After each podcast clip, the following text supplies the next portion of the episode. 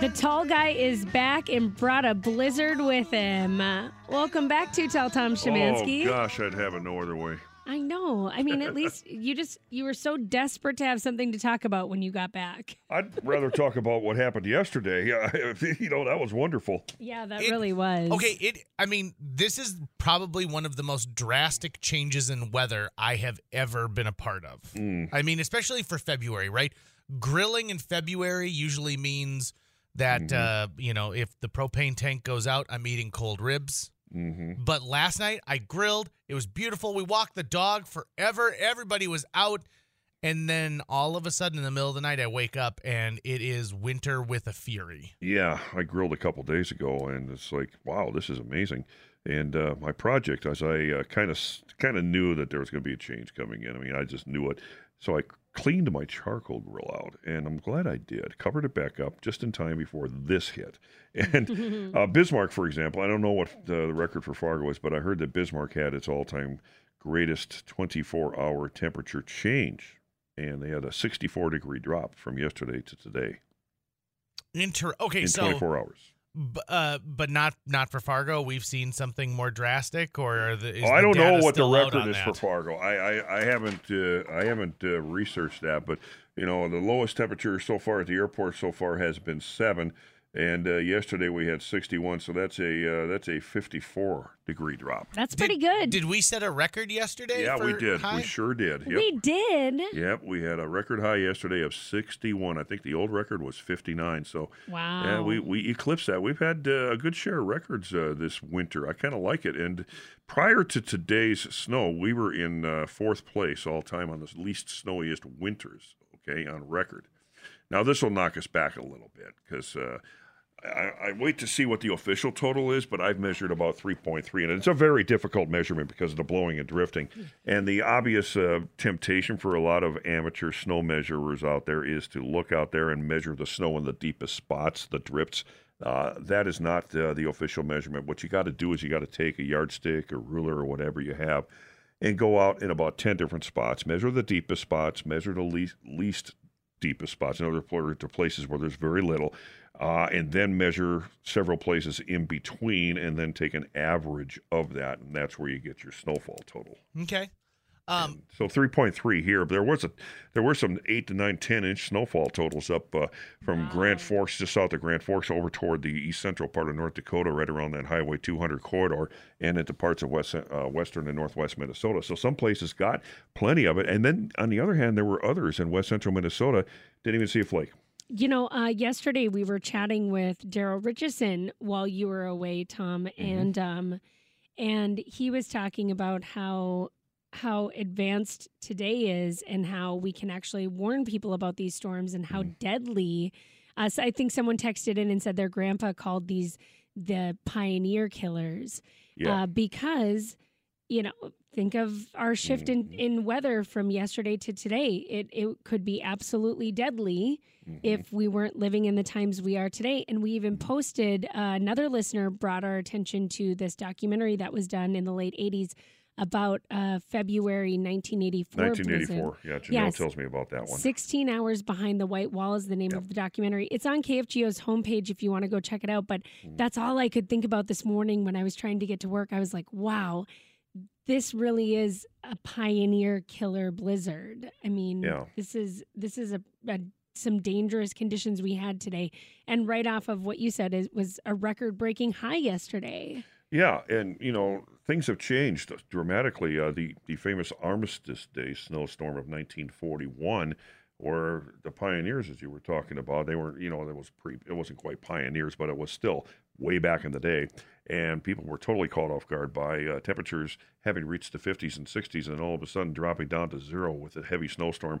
A lot of people were caught off guard outside without jackets, and a lot of people perished in that. And historically, you can go back in the records of a lot of these storms that didn't get predicted because we didn't have the technology to do so. And you mentioned that 1984 storm. As I, as I told you, Janelle remembers that when I talked to some people who do recall that. Now, that was 40 years ago, and I was, I was doing weather 40 years ago. And I, I can recall the technology we had then, we thought was just amazingly superior. And obviously it was compared to what there was prior to it. But we have come a long way since 1984. It does not mean, though, that we're always going to be exactly 100% accurate for every spot, but we can cover a forecast like this much more so than we could 40 years ago. So people uh, at least should have been warned about the big change coming our way today versus yesterday. Well, Right. and Tom, I have to imagine it's can be a lot more localized too, right? Like that's part of the Mhm. technology is you know the difference between Fargo to Hillsboro to Grand Forks. You're not just talking about an entire region. You're talking. You can get more specific down to you know like hey n- south of County Road 25. I mean, you know, um, Tom, I got a question about technology. So yesterday. My phone buzzes at 724 says a winter storm warning has been issued for my area. Then today at 9:42 I get another text that says a blizzard warning has been issued for the area. Can you walk me through a winter storm warning versus a blizzard warning? Okay, so and that's a good question. I'm glad you asked it because I still get questions all the time about what is a blizzard because, and I try to talk about it as much as I can, but uh, I guess you can never talk about it enough because everybody's not always listening at the same time. So here's the deal. Uh, we'll start with a winter storm warning. A winter storm warning can be issued for a variety of things. It can be issued for either A, heavy snow, B, freezing rain, sleet, uh, C, high winds causing blowing and drifting snow, or D, any other combination above. Okay, there's criteria for heavy snow, and that is uh, uh, six inches in a 12 hour period or eight inches or more in a 24 hour period. Uh, that's immaterial, but we're talking about snow amounts here. Whereas a blizzard warning does not necessarily have to involve any snowfall. It is a visibility term. So if you go three hours or more consecutive, where the visibility is under 500 feet and or the wind speeds are at least 35 miles per hour, that is the criteria for issuing a blizzard warning. So you can have a blizzard when it's totally sunny outside, whereas on the other hand, you can have just a winter storm if you get two feet of snow. That would not be a blizzard. If it snows two feet, but the wind is not that strong, that is not a blizzard. Then I see the national media, other media sources totally messing up this term so many times. They'll just talk about any storm being a blizzard when in fact that has to involve a lot of wind. Sure.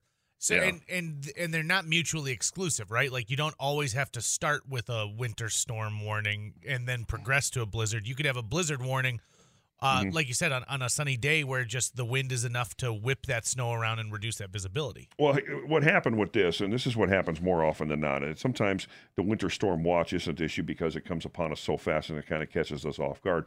But the Weather Service, and by the way, the Weather Service folks, uh, they are in charge of issuing any weather headlines we have. I don't issue those, I basically just relay those. So with this system, we started off with a winter storm watch. Okay, so the watch is in effect uh, two to three days in advance of the arrival of a system. Okay, so the next step is what do we do with that watch once this thing gets closer?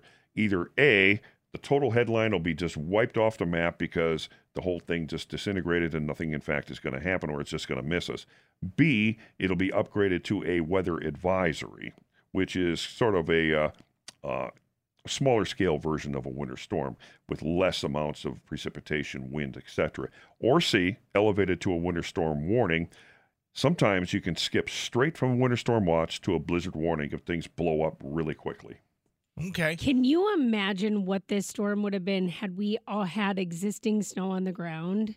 This Mm. would have been a bad one. Yeah. Mhm. Don't you And, think? Well, bad enough, even with what we little right. bit we got. I mean, it was it was horrible with what we have. I mean, the driving Yeah. conditions out there are are real bad. Mhm. If you haven't been out, don't go out. Uh, when does this the blizzard warning? 6 p.m. 6 p.m. tonight. So we're gonna have wind through this evening then. Yeah, even beyond 6 p.m., there'll be enough wind to cause some problems out there. It just won't be a blizzard criteria.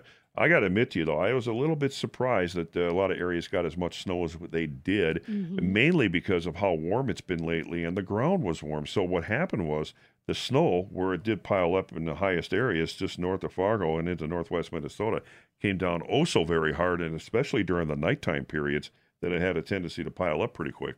Yeah, interesting. Um, also, if you look at the travel information map, of course, Mhm. a lot of no travel advised. Um, this is just not a good. I, I think, as Daryl put it yesterday, I said, "Are we going to have about a bad 48 hours?" And he said, "A bad 36 hours." He thought. yeah, I think so too. I agree. I think that uh, up until mm, roughly 10 p.m. or so tonight, uh, it'll be kind of rough out there from the blowing snow standpoint. Uh, after that, it's just plain cold with the wind dying down. Tomorrow, just a just a cold day. I mean, there's not going to be much wind tomorrow. Tomorrow evening, kind of chilly, but I'll tell you what, after that, we really move up. It's kind of a tricky temp forecast, guys. The numbers I have on here, uh, they could in some areas be subject to adjustment because when there's uh, the areas that get a lot of snow, it may not, in fact, hit 56 in some spots where there's more snow. But no matter what the number is, we are going to warm up in a huge way Thursday, Friday, and into the weekend. It's just amazing how this uh, topsy turvy temperature teeter totter is going. on a Tuesday. On a Tuesday on a today. Tuesday yeah. today. Over the weekend, I watched a program. This is a text in at 35270. Over the weekend, I watched a program about the 1957 Fargo uh, tornado. Mm. They mentioned that the corn crop provided the monster for that storm. Are crops used in weather forecasting today? Hmm. Hmm. Well, what happens, and that's an interesting point too. Um, a lot of times when you in the summertime in the mid to late summer the crops not just the corn crops but any crops and trees for that instance they give off moisture as well. We call that evapotranspiration. Uh, the combination of evaporation which just occurs when the uh, moisture condenses and evaporates into the air and transpiration which comes from crops and plants and all that. So in that particular summer uh, this was june uh, there had to have been a lot of moisture so the, the crops were giving off a lot of moisture into the air which in turn raises that dew point and when you have higher dew points that it gives you more of a favorable environment for severe weather and tornadoes Hmm.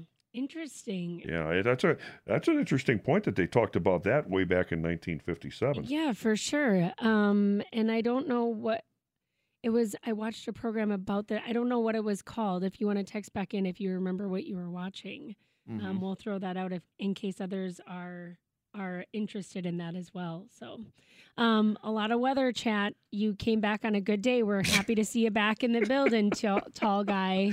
well i'm glad i could help. I mean uh, it's just amazing how i come back and then this happens and we haven't had this hardly all winter.